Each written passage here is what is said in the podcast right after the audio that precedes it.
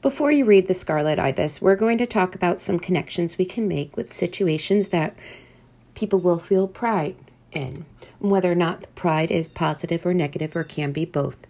Jot down your thoughts about what it means to be proud.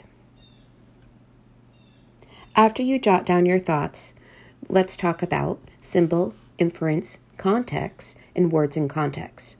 A symbol is an object, person, animal, or event that stands for something more than itself. We're surrounded by symbols in our everyday lives. The dove, often pictured on greeting cards, is a symbol of peace. In literature, symbols add deeper levels of meaning to a work. Sometimes a symbol will be associated with a particular character. In The Scarlet Ibis, you'll notice similarities and links between one character and a bird.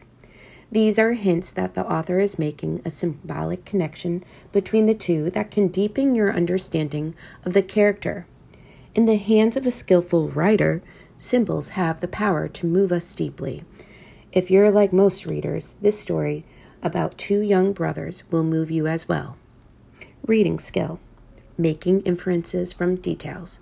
When you notice details in a story, you're aware of the little things. Such details may seem insignificant at first, but they can develop more meaning as you read further.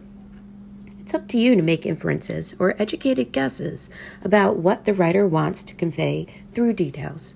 As you read The Scarlet Ibis, keep track of the little things, color, gestures, weather, and see what larger meanings they may point to.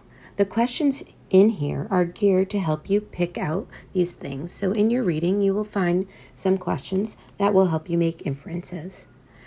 Background information. Context is really important to understand when you read literature, especially the time period in which the author is conveying in the setting and time is very, very important to understand the story. This story is set in the American South.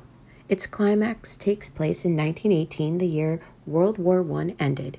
You'll find references in the story to battle being fought far from its peaceful setting. As you read, think about why the author chose this setting.